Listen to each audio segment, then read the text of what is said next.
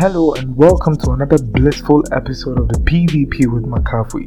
Today, we are talking about what you don't need.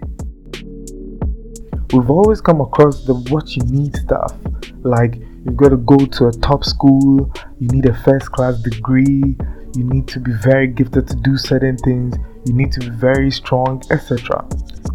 These level of things are good, but you don't need them you don't need to be the best student, most talented, most gifted, most strongest, or whatsoever before taking a step or getting started with what you feel passionate about. If that was the case, we wouldn't have great people like Bill Gates, Kwame Despite, Les Brown, John Maxwell, McDan, amongst others as we have today. One of the greatest nuggets of life I ever came across is this you don't need to be great to start you need to start to be great.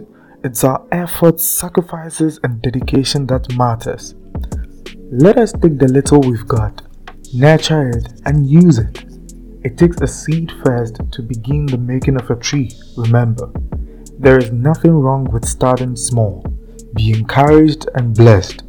Peace out.